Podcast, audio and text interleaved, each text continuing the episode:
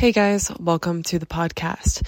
Today's episode is going to be quite short. One, because I'm sick and um, my nose has finally stopped running, but I'm still not doing so well. That's the first reason. And two, I'm taking a little break this week. Not, um, not the break you you'd think in terms of taking vacation, but I'm just taking time away this week, still doing a few appointments here and there, but just to plan out my new year and make some decisions and um, just kind of take space that I wanted to take over Christmas break to reflect, but didn't. And so I made some space in my calendar for that. But to respect my own time, I will uh, make this episode a little shorter. But I did have something special to talk about that I think is pretty relevant to recovery. However, it's funny the second, not the second, but I talked about this in my private podcast podcast. Um, you're going to hear a lot of mouth noises on this episode. I'm so sorry. But, uh, the, I think I booked in my calendar. I looked at the week and saw that I didn't have that many appointments anyway. I was like, I'll just book so that no one else can book an appointment with me and make space in my calendar so I can take time to plan out things and, and figure out what I want to do with my life in January and how I can make these goals happen and all that sort of stuff and plan out my next quarter. And then I think the and then just take a little bit of a rest as I recover from being home. And I kid you not, maybe an hour after I did that, I physically blocked off the time in my calendar. My nose started getting runny. And then that night, I just couldn't breathe. I remember waking up and, just not being able to breathe through my nose anymore. And then the whole next day, my nose is raw from how much I've been blowing it. It's just, it's not fun. But seems like I'm doing a little bit better now. Uh, and then other, otherwise, I wanted to talk about kind of challenging your identity today, but a little side note, uh, we did our first eight week group coaching call this week. We're going to do another one tomorrow. For those of you guys that don't know, I started a new group coaching format. It's an eight week group coaching format for people struggling with bulimia and binge eating in particular. And they aren't just Zoom webinar group coaching calls. Like that's a very common thing in the group coaching industry really is you get on a call and then if you want to speak you raise your hand but otherwise it's just one person preaching to everyone else. And that's that serves a purpose for sure. But these calls I decided because it's only 20 people that can join max. This one, this round we have 12 people in there. I decided to make it just a personal Zoom meeting so we could all see each other's faces if we chose to have our cameras on. And it was nerve wracking. And I was, I was, part of me was like, I don't know if this is going to work. I don't know if anyone's going to speak. I don't know if it's just going to be weird. It's going to be awkward. And I think I was a little nervous for the first call too. And I didn't quite know how people would interact. So, uh, now that I've experienced it once, I feel like I'll be able to handle the calls, calls better. But it was so cool. I'm, I'm, very grateful and happy and excited that I chose that format because I knew when we got on the call and finally someone was brave enough to share after I was speaking for a little while and everyone just started kind of interacting a little bit more. I think we all need to get more comfortable with each other as time goes on, but just those shared experiences and people being like, I actually have had that experience and here's what I did for that and here's what I know and sharing knowledge that I didn't have it just made it feel so much more real and connecting and to see that they, it just was a good feeling of, hey, you're not alone here. Um, other people are struggling with this. You're not crazy. Here are some things you can do about it. And there's this shared experience that I feel like I didn't experience on other Zoom webinar format calls. So I'm, I'm happy that we did that. The first call was great. And I'm just looking forward to doing more and more as the weeks go on. So exciting. If you want to join the waitlist for the new group coaching program, it's not available yet. But if you're on my email list, if you've signed up for a free course of mine or anything like that, um, if you haven't, go to my website, bingebreakers.com, and that will give you access to the free course, and then you'll automatically be on my mailing list. And I'll probably release the waitlist for that new uh, group program that will start in um, February. Uh, the launch will be in February. You'll be able to join them, but not this month. So just get um, go to my website for that because it's only 20 spots. And I think now that I've done one, spots will fill up faster now that people kind of see that it's a real thing and it's helping people. So anyway, that's that. That's that. But I'm just, I don't know. I'm really happy. It feels like a program with real people and um, real people, real humans that we can connect to with each other. And that's what I wanted. And it just for me, being someone who's been coaching for three years now, almost four years actually now, and um, going through bulimia recovery myself and then helping others, I just felt like something was missing in terms of how how connected. It felt like I was I was detached somehow from the people I was helping in my program. And it's not to say I wasn't. I was definitely connecting with people and talking with them on the Facebook group but this just brought it to a whole new real level. And I'm just so grateful for the people that joined. Like I'm really excited to work with all of you guys you guys out there listening you know who you are. Um really really excited about that. But anyway so about challenging your identity. Before I start talking about myself, like the narcissist that I am, I don't think I'm an actual narcissist, but maybe I have some tendencies. You have to be if you're going to be a podcast host. Let's just be honest, like for, for real. But, uh, I was thinking about how people, when they're going through recovery or when they're in the, the thick of binge eating and bulimia and just who they are as that person, to have the audacity to recover and to want something better for yourself, you have to challenge your self identity. You have to look at how you are right now and believe that you can change in any shape or form and that who you are right now might be different later on. And then you kind of, you make a bet on yourself and you try. And there's usually this doubting voice the whole way through. If you're anything like me or the clients that I work with, there's this voice of doubt saying, what if you can't do it though? What if this is just who you are. Or it's not even like that. It's not a question. It's just like, who are you kidding? You can't recover. You're just bulimic. This, that's who you are. You're always going to be that way. There's no point in changing it. Stop it. Um, this isn't like you're just wasting your time. And it's that imposter syndrome, right? That comes up. Um, and so it just, it's a natural thing. I think humans were very good at just believing what's right in front of our eyes, but there's so much more that meets the surface. I'm reading this book right now. It's, what's actually the title? I want to actually share the title with you guys because it's been, I haven't read all of it, but it's crazy. It's called The In Between by, um, Hadley Vlahos. Hopefully I pronounced her name correctly. Um, but anyway, it's about encounters she had, she's had as a hospice nurse and just working with people near the end of their lives and she's sharing stories about it. And I don't know if I believe all of them, but they're crazy.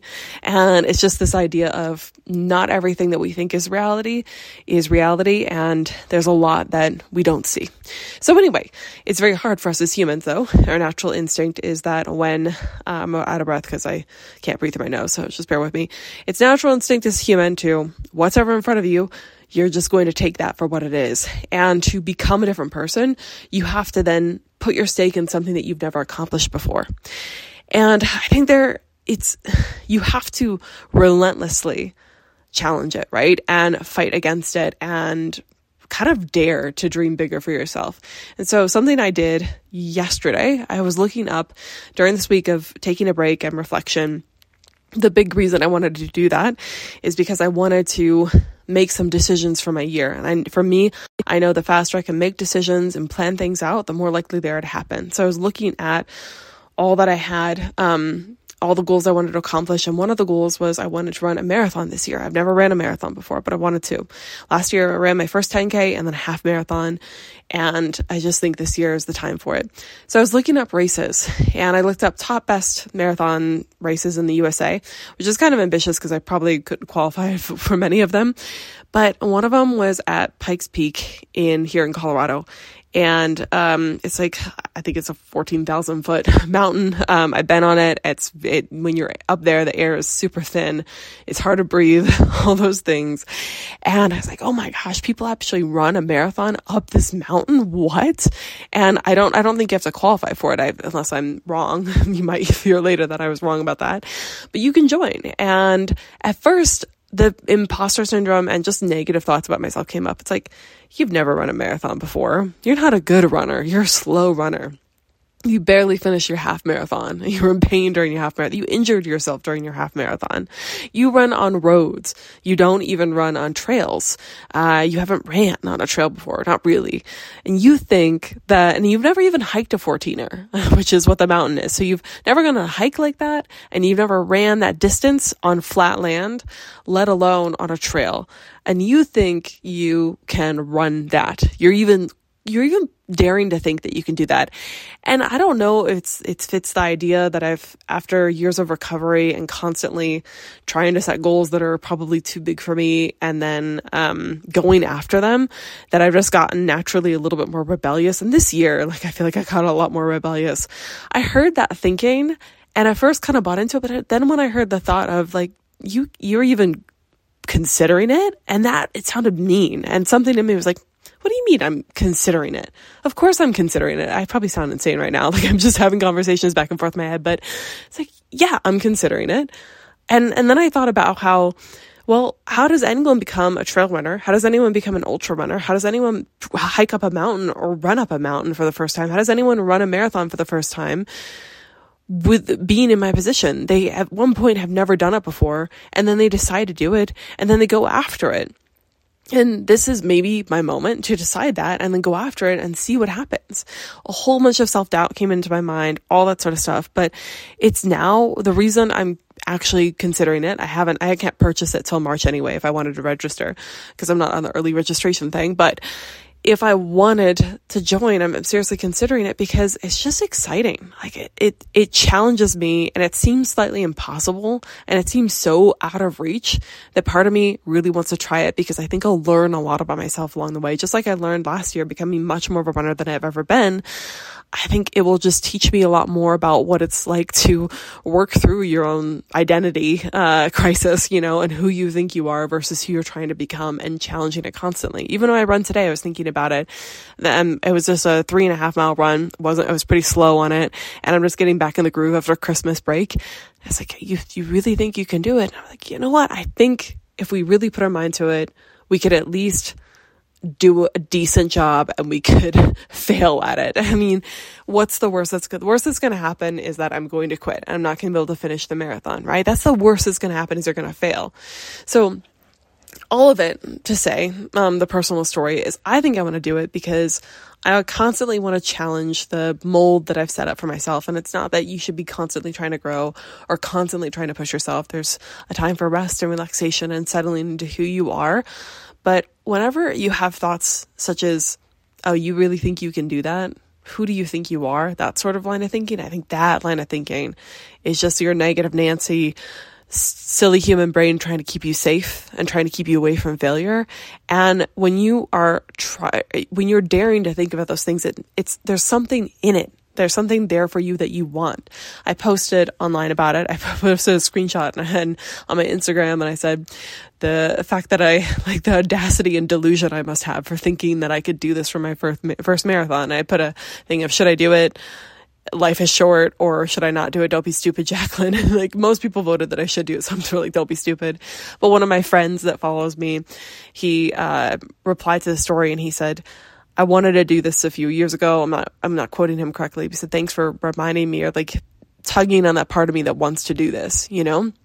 And so you daring to dream about it, it means something and you want that. There's something that you desire there. And something I really want to do this year is just fully explore um my desires as a human being. What are they? I feel like I haven't actually figured that out. And maybe that's a lifelong journey, probably is, but I just want to unapologetically be me and be as authentically me as I possibly can. And I don't even exactly know what that is after, you know, changing so much this past year.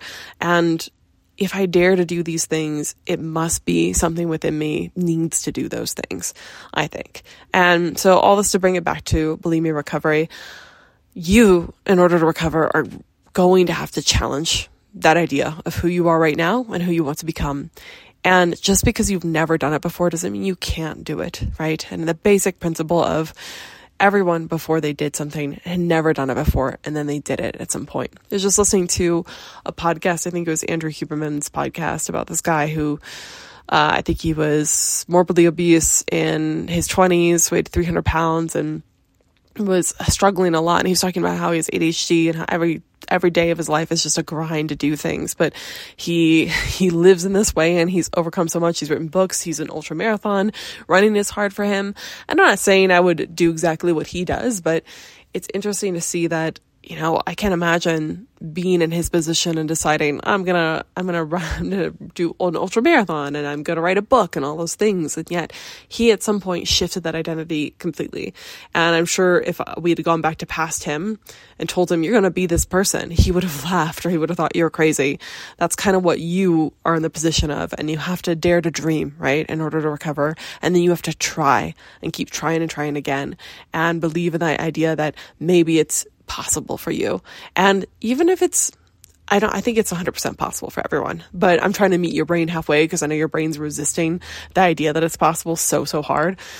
Even if it's not 100% possible for you to recover, wouldn't it be better to try, right? To get at least 80% recovered, 60% recovered? Wouldn't even just 30% more recovered than what you are right now be better for you? What if, okay, what if you can't be 100% recovered? Then what if you can be 40% more recovered? Wouldn't that be a worthwhile endeavor, right? Can you find a middle ground? And you working towards that process is going to teach you so much about yourself. It's going to show you new things that you didn't understand and new ways of living, and it's going to help you in the long run. I think trying, and even if you fail at that identity, is going to teach you more of what you want. So, anyway, don't ever let yourself or someone else tell you, why are you even considering that? You always have a right to consider being someone else, right? And changing who you are and constantly reinventing yourself. You are not a Disney character. You're not a cartoon character. You're not this person that fits in this box. You're an extremely complex, beautiful human being with so many different wants and desires and ideas and whatever else I'm trying to say in your mind and in your soul. And you deserve to let all of those desires be released and keep going for it, right? So if you want to run a marathon up a mountain and you've never ever done anything remotely like that before, do it. If you dare to dream that you could live a different life where you don't binge and purge every day, where you aren't crazy about food, where you don't have urges that bother you all the time, where you aren't just hyperventilating over pizza while your friends are be- being normal, right? If you dare to dream about that, you have a right to dream about that. That could be you and you have to work towards it, right? And you have to, um, you have to allow that desire, right? Anyways, I'm rambling at this point, but I'll let you go. I just don't want you to think that you have to fit into this mold and that you can't ever challenge who you are because who you are is meant to change and can change and can constantly reinvent it. No matter where you've come from, no matter who you are, no matter how in the thick of it you are, it can change. All right, I'll talk to you guys next week, hopefully with a more formulated podcast when I'm not on a break. Um, and I've gotten some messages from people, uh, people that I met through the podcast and everything. I will respond eventually. It's just taking a little break this week, so bear with me. All right, if you want more information, go to bingebreakers.com and um, I'll talk to you later. Bye.